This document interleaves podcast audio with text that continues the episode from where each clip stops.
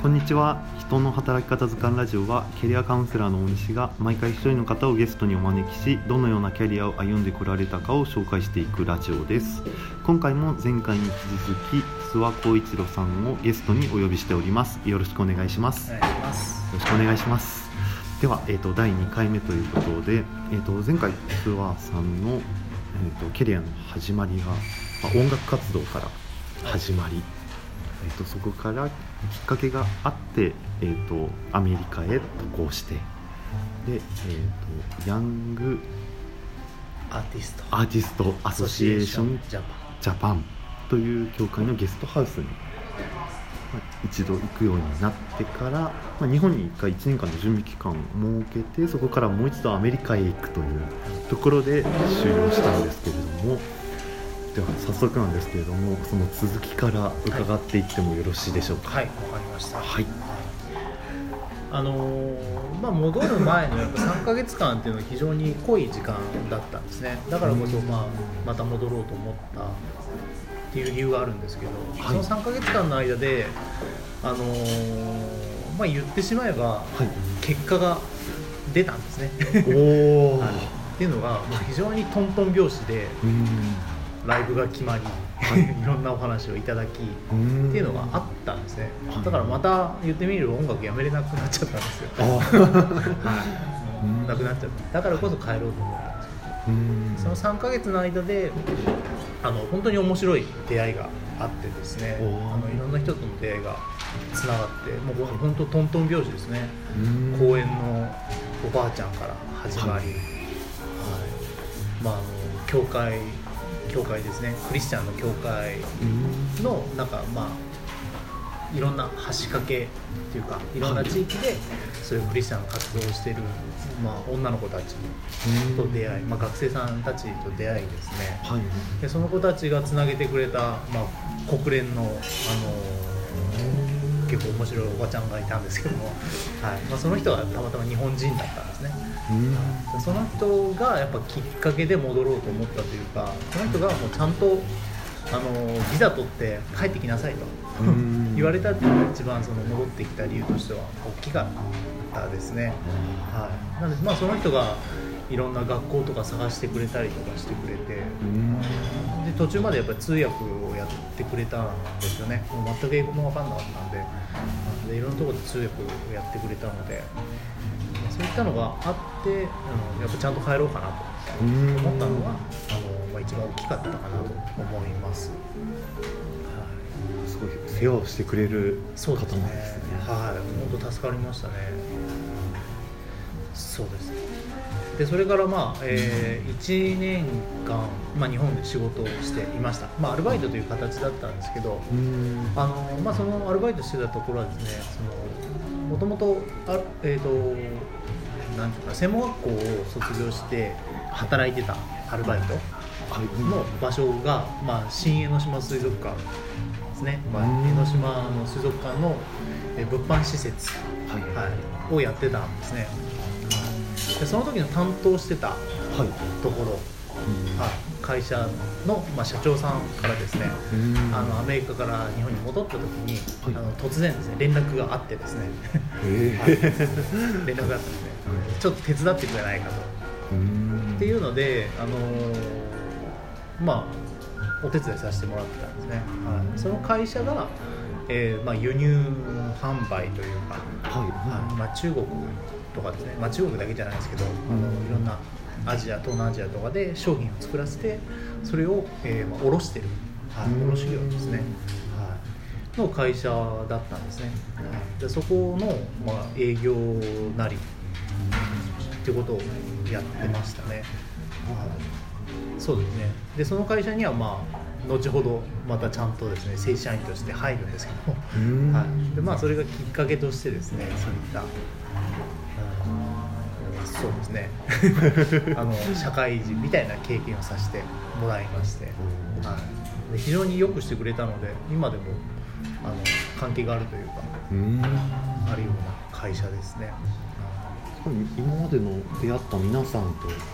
すごい関係を構築されてるような印象を受けましたね、そうですね。あのやっぱり本当に人には助けられたというかその出会いがあったからこそなんかトントン拍子でいろいろできてきてるなって感じてるのでそれはあるかもしれないですね。こちらのお仕事は1年でしっかりと区切1回はそうですね。もうそういった約束でというかもちろんその社長にも、あの1年でもう1回アメリカ行くよということを、まあ、宣言してたので、はいまあ、その約束でその1年間はアルバイトとしてやらせてもらったんです、はい、でまあその社長からあのまあその時はね嘘だったかもしれないけど、お前が英語喋れるようになったら 香港連れてってやるよお言ってくれたわけですね。はい、はいその時は別にその輸入担当の人がいたので、その人が輸入業務をやってたから、はい。まあ、僕は行くことはなかったんですけど、国内の営業だけやってたんですけど、うん、そういうことやってくれたので まあ英語を頑張って覚えようかなと。っていう、まあ、気持ちはありましたね。実際にアメリカに渡航したら英語使っていくわけです、ね、そうですね、はい。まあそうです。それが、まあ、それも一つの目的としては言ってましたけどね、うん、そこからまあ1年、えー、実際に、えー、1年じゃないですね、あの3年ですね、はい、最終的には3年間、えー、アメリカで、えー、過ごしたわけなんですけども、うん、やっぱその時はほとんど、ま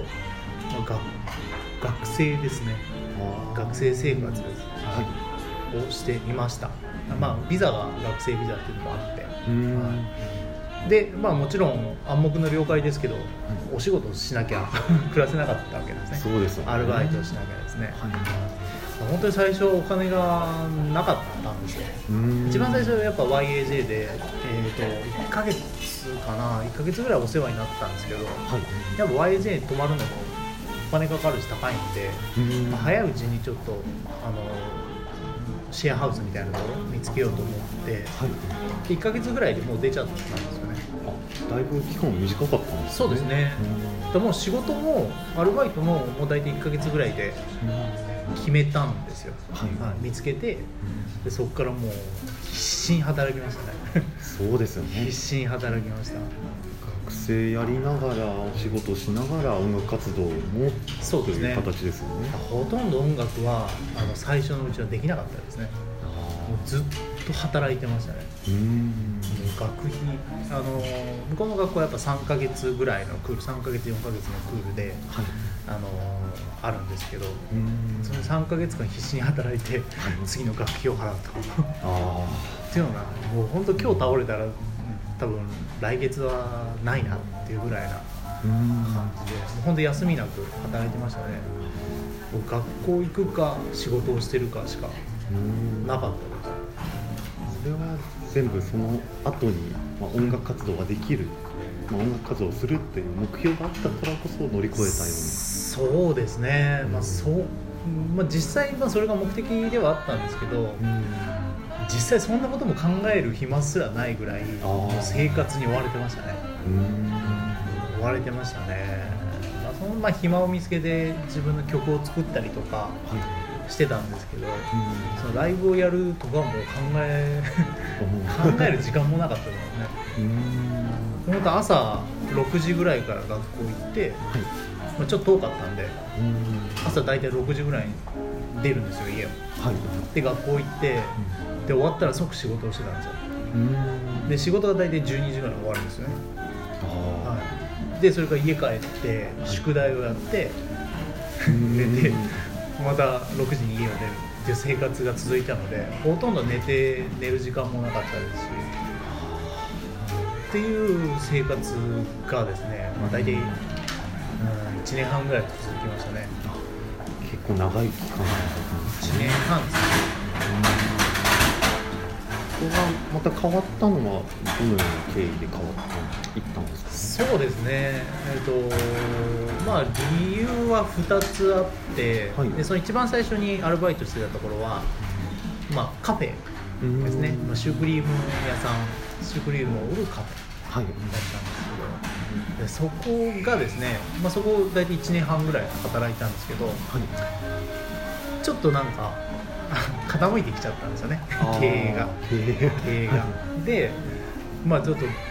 マネージャーの情報によると、もしかしたら潰れるかもしれないと。っていうので、ね、本当にそのマネージャーがすごくよくしてくれたんですけど、そのマネージャーが前働いてた、まあ、夜のお店ですね、はい、まあ綺麗に言うとピアノバーって言うんですけど日本でいうと、まあ、キャバクラとかスナックみたいなそういうお店ですよね、はい、でそこで働いてた人がマネージャーだったのね、はい、でそこに空きがあるから、今ボーイの空きがあるからもうそこに行かないかと声かけてくれたんですよ。でその潰れる前に、はい。でそこにあのたまたま行ったらもうほぼ確定ですよねあのすぐですね仕事決まってしまってで簡単に辞めれたんですよ、はい、で、まあ、そのトントン拍子で仕事も決まって辞めたはいいんですけど、ただ生活が変わっちゃうんですよね。よ夜その仕事が今度夜の仕事になっちゃうんで、大体8時、うん、夜の6時か、夜の6時から大体朝の、えーと、深夜の1時ぐらいまで働く仕事なんです。よそうするともう完全に生活が狂ってそうすると朝6時からまた学校行かなきゃいけないじゃないですか。そうですよね。そうなんですよ。そうするとちょっと生活できないなって時に友達からそのそろ時間ですか？そうなんです その辺で止めておきましょうか。あそうですね、はい。じゃあその友達のところから次回伺っていきたいと思います。はい、では、えーと、今回のゲストも諏訪浩一郎さんでした。ありがとうございました。ありがとうございました。